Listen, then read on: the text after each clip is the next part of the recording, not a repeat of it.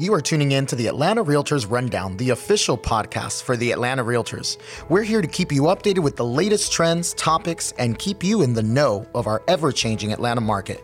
We hope you enjoy this episode. All right. Well, welcome back to the Atlanta Realtors Rundown. Really appreciate you all joining us today. Super excited about today's episode. I'm your guest host, Matt LaMarsh, and uh, really excited about this episode to talk to you all things luxury in Atlanta real estate today. My guest is Bill Rawlings, who has been in Atlanta real estate for quite some time and uh, definitely been in this space as our subject matter expert today. So, really excited about this. But, Bill, for those that do not know you, give us just two or three minutes, real quick, your background uh, before real estate and real estate, and, and who's Bill Rawlings today? Okay, great. Well, most people who know me know that I am a graduate of the University of Alabama. So passionate about winning and roll tide. We'll start there. I'll just get that out of the way, Matt. You know, Of everybody's course. wanting it. Now, after college, I started working in retail, then did some human resource consulting, and actually that led me into real estate.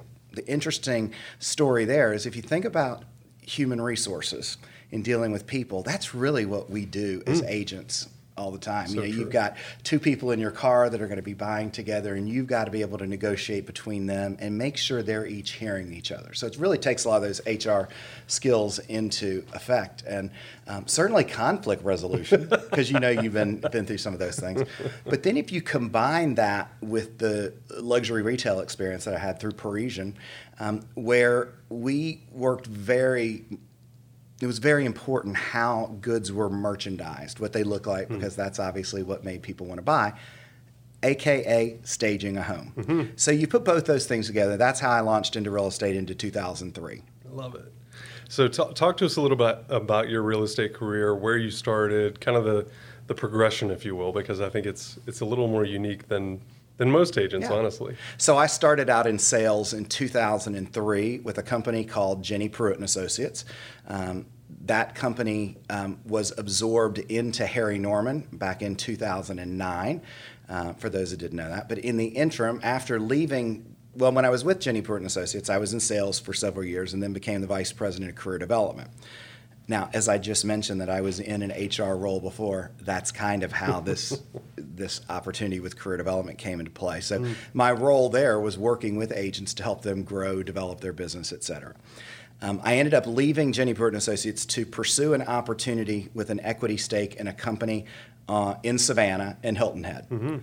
Seemed like a great opportunity at the time. However, missed Atlanta way, way, way too much. So after a year of being there, I came back, became senior vice president with Harry Norman in Buckhead. Worked in that office a few years before I decided I wanted to be my own boss again. Went back into sales, but this time started with Atlanta Fine Homes, Sotheby's International Realty.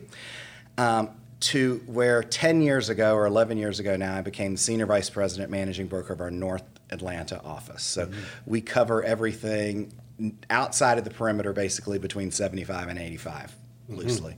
And I have about 160 agents now. We do about 1.3 billion dollars a year in closed sales. That was last year at least. Um, and we have the highest average sales price, and, and proud to say in the luxury arena have we continue to set and break our own records. Um, so it's it's very exciting. Yeah. so. Well, and no shortage of experience is what I take away. From that. I, I have had a bit of experience. You know, what's interesting about that, people assume, though, because I sell luxury real estate and represent all of these clients, that I, in fact, uh, am the millionaire, I'm the wealthy one, and you know, newsflash, everybody, it doesn't work that way. Um, but it is. It's certainly been a nice niche to be a part of. I love it. Well, I, I appreciate giving our audience some context too, because I think that you know your answers now will mean a little bit more as well.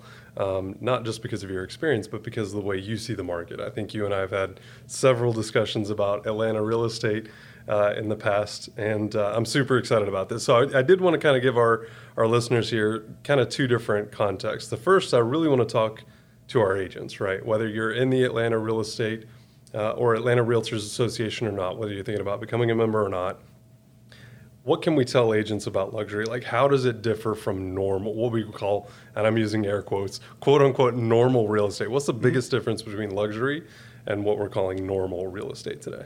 Nothing. it's a mindset is the only thing that is different. Transactionally, it is the same process. Um, what is different typically is the agent's nerves because of the amount of money that is potentially at stake both Sure. for the client and for them in terms of commission. Mm-hmm. So that's the biggest hurdle you have to get over. Mm-hmm. Because guess what? If you have a buyer who has a $3 million budget, they're no different than the buyer with the $300,000 budget.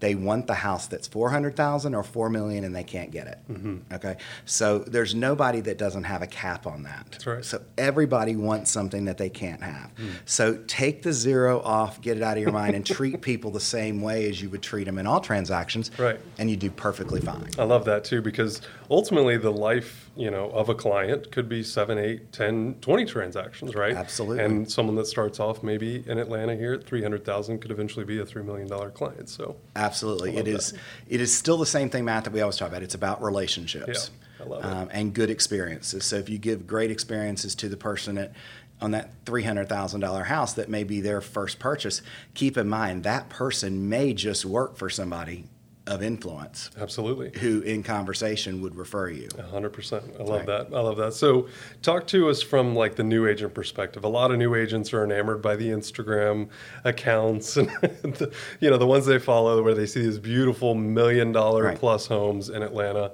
Uh, talk to the new agents just real quickly about you know your perspective on luxury and and how it's maybe misconceived, especially in this world of social Well, media. well, first off, even when you use the word luxury, Matt, there is no definition when it comes to real estate that defines what luxury is versus what's not luxury. Hmm. Because I can tell you what I would define as luxury in East Cobb is a different property than what I would define in Buckhead, mm-hmm. different in Alpharetta, different in Decatur. You mm-hmm. know, there's different property styles, et cetera. It's not all price driven. Um, but there certainly are different thresholds. So I like to look at luxury as being an experience that you give somebody as opposed to a price point. And if you get that out of your head, it starts to help the transaction seem a little bit more normal. And you know, while you may make more money on that transaction, um, you have to handle it the exact same, Sure. exact same way. Sure. So talk to um, talk to someone that's never done a luxury transaction. Where do they start? How do they get more attraction marketing going? How do they attract luxury clients if they've normally represented investors or maybe first time home buyers? How do they make a shift in their business from one niche to another? I'm going to answer that by telling my story of how Sure. it happened for me. But really, more importantly, I'm going to say that you can't just decide one day you're going to do luxury. it doesn't work that way. It's Right. not like there's a Rolodex that you just switch and say, okay, let's talk to these clients instead because their net wealth is X and, and I want to sell with them. Mm-hmm. That, that, that's not it. It doesn't matter what certification you have, what education you have. It's a relationship based business. So, ironically, this is, I think, a fun story that people mm-hmm. will like. So, back in 2004, when I was a relatively new agent, there was a property on Caravan that was listed at $12 million. This property was absolutely stunning. Mm. It was on 16 acres on West Conway, backed up to Fairfield in Buckhead, for those that know that area. And I toured that property with several agents from my office, including my mentor, and sarcastically, you know, I'm a bit sarcastic with humor here. I said, Allison, we could all put our money together and we still could only afford about three rooms in this house. You know, it was crazy like that. And I said at that point, I said, at one point in my career, I want to sell a house like this. Hmm. Matt, in 2006, I closed on that house. No kidding. With a buyer. No way. And so you're going to say, how did you get from point A to point B? Yeah. I was working, and the market in 2004 was, and five, let's say, was very, very, very crazy. That's when mm. it was moving up. There mm. was inventory shortage, but not the same way as it is today. People still thought they could sell their house on their own, maybe even a little bit more so than today.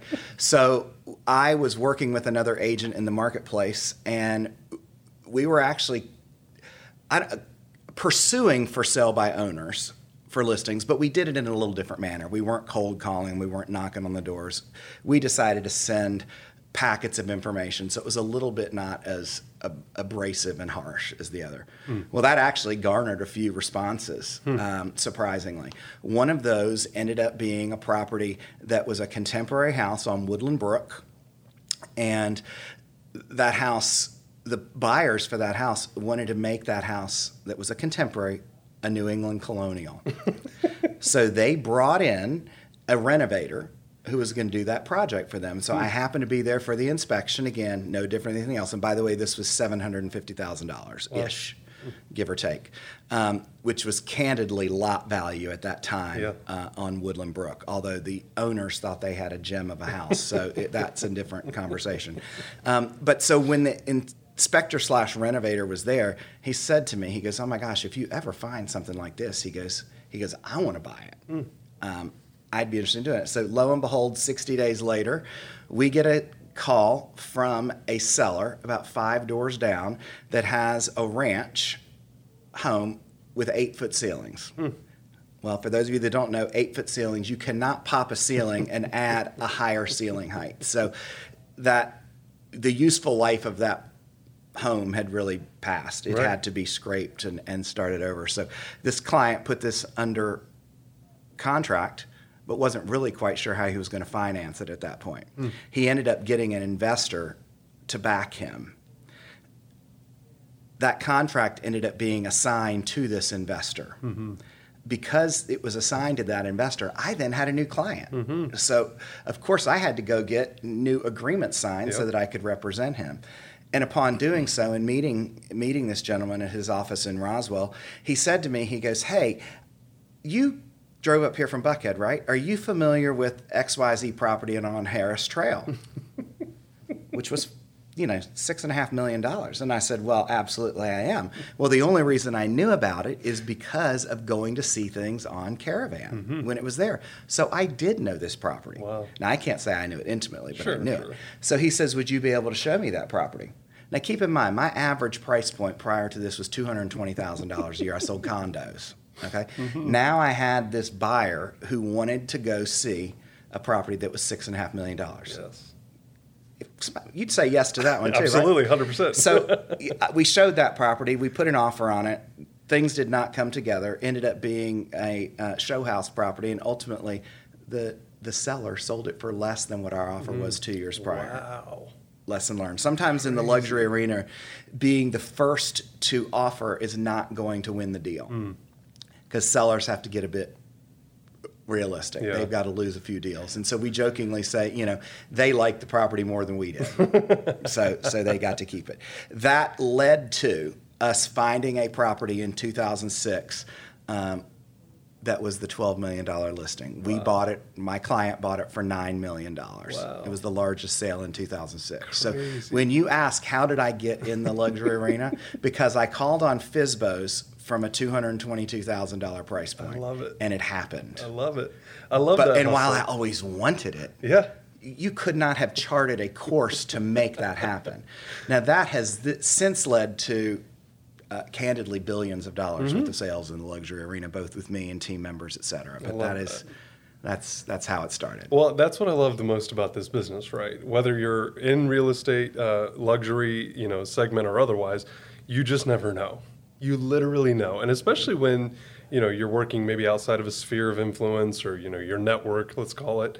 Uh, you never know where that next deal could come from. Right. Um, so, uh, but here's, love the the, here's one of the secret things, Matt, is that you know the same thing that I would say to any agent at any price point is to be successful, you've got to get in the sphere of influence for that client you're representing.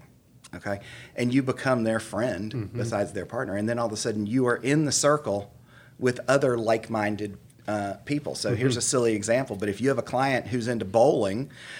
Go to the bowling lanes, meet the guy there because he's going to introduce you to 100%. other people who are bowlers and you're a trusted you're a trusted referral at that. that, point makes a huge difference and Yeah. so it kind of starts with those simple things it's not some huge formula Yep. and again training's not going to make it happen it is about being in the right place at the right time but handling each and every client like they are a luxury client Yeah, yeah, I That love happens. that. I love it. Well, staying on the agent theme here, um, you know, why luxury? Like, why? Because again, a lot of people are looking at Instagram, and social media is very prevalent in our industry, obviously, Yep. um, and and a lot more, you know. Famous agents and, and celebrity agents out there more than any probably have ever been in our industry. Um, so why luxury? Like why why why should we as agents be even knowledgeable about luxury? Not that we have to sell it or help our you know clients sell it or, or buy it or even invest in it, but why should we have a, a finger on the pulse, so to speak, as it relates to Well, first of all, that's an excellent question. I think agents should always have market knowledge of the geographic area that they serve. Hmm. And just in about every geographic area you're going to serve, you're going to have properties that are on the higher end and properties on the lower end. If you're going to be a market expert, you know your market. Right. Period. That's how I would um, say that. To be honest with you, Yeah. I just think that you know, had I not been familiar with that six and a half million dollar house on Harris Trail because of curiosity and going to see it myself, my path would have been dramatically different. but it is eye candy, and that's Sure. what people like about Instagram and those kind of things. And I, mm-hmm. in the luxury world, Instagram certainly has taken the place of caravan mm-hmm. and those kind of things. But you can still see properties. Candidly, you can see a lot more of them now sometimes than you would before. Absolutely. But you mentioned the celebrity agents. I was recently at a session with Ryan Serhant, and you hmm. may know him from Oh, yeah. Million Dollar Listing New York. What I thought was really interesting that Ryan said after 20 years of filming, or 20 seasons, I guess is how he phrased it, he has not gotten one piece of business directly from that show. But that show has given him notoriety in terms of his name that hmm. opens doors. Yep. for him. And there's certainly an awareness of him that has come as a result of that. And therefore, that's how he has built his own uh, new brand and company For sure. now as well. So that's what happens a lot of it. Yeah. A lot of it, um,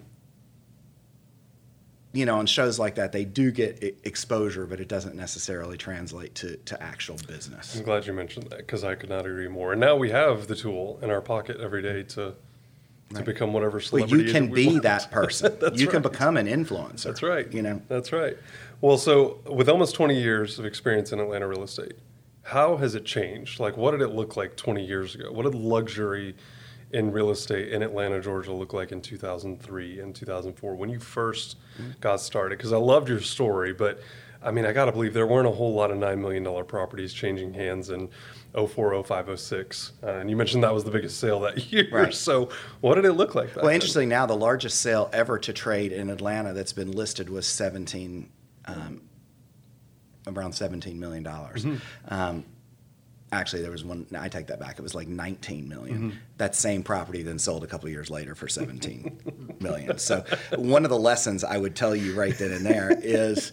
Um, when dealing with people of, uh, let me say, significant wealth, Sure. people have the resources and the money to build their own dream. They are never going to pay a premium to buy somebody else's dream. Okay? So when you really get into the higher end of real estate, um, those are not always the same wonderful investment opportunities that you would talk about at the lower end. Sure. Those become what we call tax write offs when they sell for less than what the person has in it. Because again, the person coming in does not want it to look like that. Right. They're buying it pre- most likely for the location Mm-hmm. uh, and to make whatever changes they want, but they will not pay a premium. Sure. They will go get a piece of dirt somewhere else and build their own dream and save money. Do you feel like Atlanta real estate, as, as it relates to luxury, has expanded beyond what used to be just Buckhead, downtown, neighborhood, you know, in town neighborhoods? Well, I think there's an awareness that there are luxury lifestyles that exist all over the metropolitan Mm-hmm. area, and I don't think it's limited geographically. Now, you ask, how has it changed since, let's say, in the time that I've been in the business?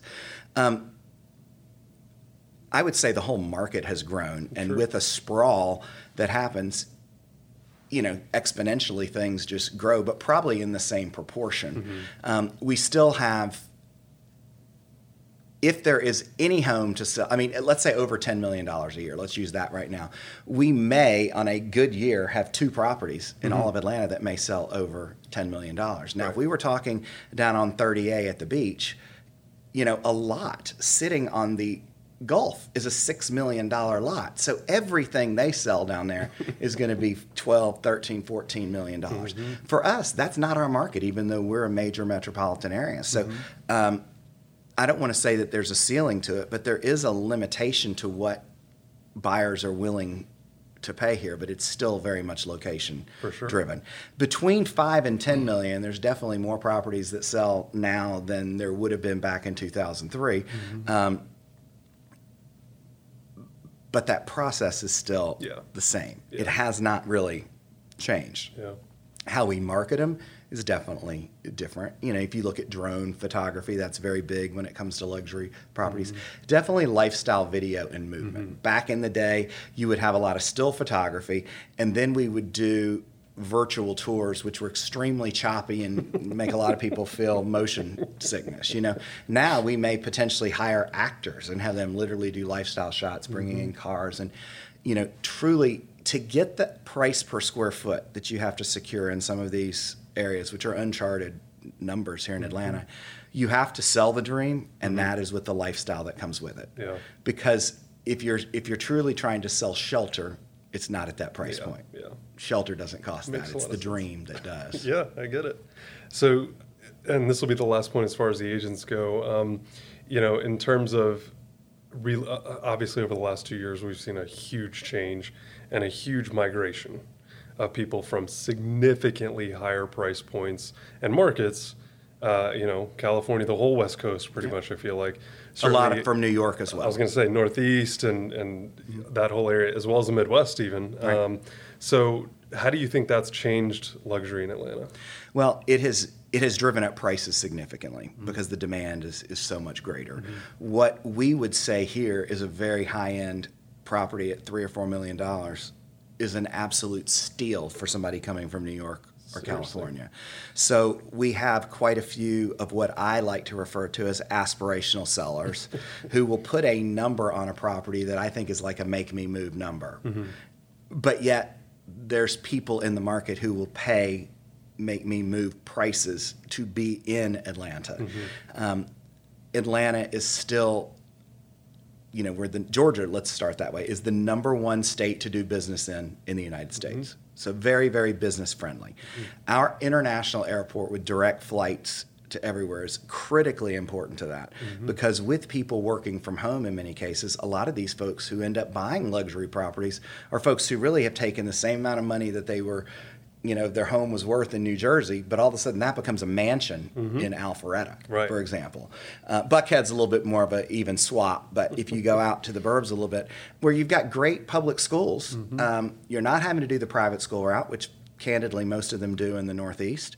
Most of them are parochial schools, it seems like in the in the Northeast, but you do not have to go that route. You've got great weather with four seasons, and that person can still pop into the office once or twice three times a month, however is needed, by hopping on a on a plane mm-hmm. and not having to do. And by the way, that flight's what hour and a half, two hours, and their commute from New Jersey on the train was a good ninety minutes. So it's actually not that much different, and their family can have a lifestyle that's Yeah. much more conducive to to what they want. So Yeah. that's really driving things a lot, and it's still a supply and demand issue, which is what it always has mm-hmm. been. Um, but we definitely have more product that um, that is appealing to folks like that. Sure, sure. I love that. Awesome. So let's shift gears more towards the client side. So if a consumer's listening to this um, and and they're looking at luxury property, buying luxury property, or maybe even selling luxury property here in the Atlanta area, what do you feel like are the two or three things that they've got to know? Like if if you're walking into a listing appointment or into a buyer consultation with someone that's looking at that three, five, ten million dollar uh, you know budget, what two or three things is, is Bill telling you've got to do this? You've got to think about these three things. Let me answer it two different ways. I'm going to answer Sure. if it was a, if it's a consumer that's listening to us Yeah, on the yeah, phone. yeah. First off, it is absolutely imperative that you work with an experienced realtor in the market that knows the market, knows the comps, and knows the nuances in these properties. These are not cookie cutter properties. Mm-hmm. Right. So you cannot look just look at a property in the same neighborhood or that sold around the same price and suggest that that's a comp. That first off, you'll you'll fail immediately. But in order to have the best property, I mean best price, the best deal, and best, you have to have market knowledge. And so agents in that market, even though things will get listed, there's an awful lot of conversation that goes on between agents to say, hey, these folks may be willing to sell if you've got this and, and this, that, and the other. It's a pretty tight network. So mm-hmm. a, working with a professional realtor is paramount. Mm-hmm. Otherwise, you will not be successful. It will be miserable. Yeah. Now, for the agent who's looking to get that um, listing or that buyer, mm-hmm. here's what is necessary. You have to have knowledge of architecture, for one. You have to be able to talk the talk. You have to understand the construction materials that go into a particular house, um, both from a decor standpoint as well as a construction standpoint. Know some of the things that deal with electronics and things that are in that house. Because if you can't speak on the same level as that buyer that's in there, and if that buyer knows more about not necessarily the property, but about the things that are in the house. Uh, Venetian plaster walls, let's just use that as an Yeah. example, or a control for uh, system for all the electronics. If you are not in tune with those kind of things, you quickly will be seen as somebody who isn't um, ready for that jump in For the sure. marketplace. So sure. there is a lot of education that needs to be done with there so you can talk the talk Yeah. as well. But market knowledge becomes key there. So Mm-hmm. it's really knowing that house that may have traded two years ago that doesn't have any pictures in FMLS or has been completely renovated since then, and you know it needed to be gutted at the time, you've got to be able to know that inside and out to talk to that new seller about it, to explain why things are priced differently or what had to be done to that house or why that buyer bought it and this, that, and the other. Mm-hmm. You know, it becomes very much a small community Yeah. in knowing what's going on. Yeah, you're so right. And especially with technology, you mentioned like home automation and stuff. Mm-hmm. I mean, just over the last five years, we've gone from, you know, just an Alexa to full systems that control lights and shades and they'll open every window in the house. I mean, it's just absolute and sound throughout the entire house as well. So it's funny that you mentioned that. Matt. Let me tell you a funny story. Sure, so one sure. time I was uh, showing a property that was a very, very high-end property. The seller had put forty-five million dollars into it, and this is one of those that I can't share the address or too many details because of a confidentiality agreement. But I will tell you that was one of the first houses that I went into where everything was controlled by a phone and by a remote, Hmm. including drapes. All the lights in the house, et cetera. So here's a tip for everybody who hasn't done this before: um, don't freak out and get excited when you see things like that happen because you should have seen that all along. Right. So even though inside I'm like, oh my God, this is the coolest thing I've ever seen, not cool to say that in front of that of that client. You know, Yeah. act like it's normal, like you see it all the time. And then when you get to your car, you know, call your wife and you're like, oh my God, this house, you can will not believe it, you know, kind of thing. Those kind of things are fun. You have to act like things are all normal and don't get overly excited. Mm-hmm. Keep a calm, level-headed approach, which is the same thing you do on all all other properties. Yeah, yeah, I Don't that. let things faze you just because they're something you haven't seen. So two last quick questions here because I can't not talk to you about you know talking about uh, representing celebrities, uh, high net worth individuals. Um, if someone, because obviously I feel like these are synonymous, like luxury property in Atlanta and and you know basketball stars and baseball stars and football stars that we have all three here, right? And now soccer as well. Sorry, Atlanta United fans. um, but we we do have celebrities that live here. So talk to us a little bit about that. Maybe a little bit of your experience with them and how that correlates to luxury as well. Because I think a lot of people are probably going to be really interested to know. You know, what does this look like? How, How do you navigate? that yeah, yeah, market? exactly. Well, uh, I'm going to burst the bubble for a lot of folks right here.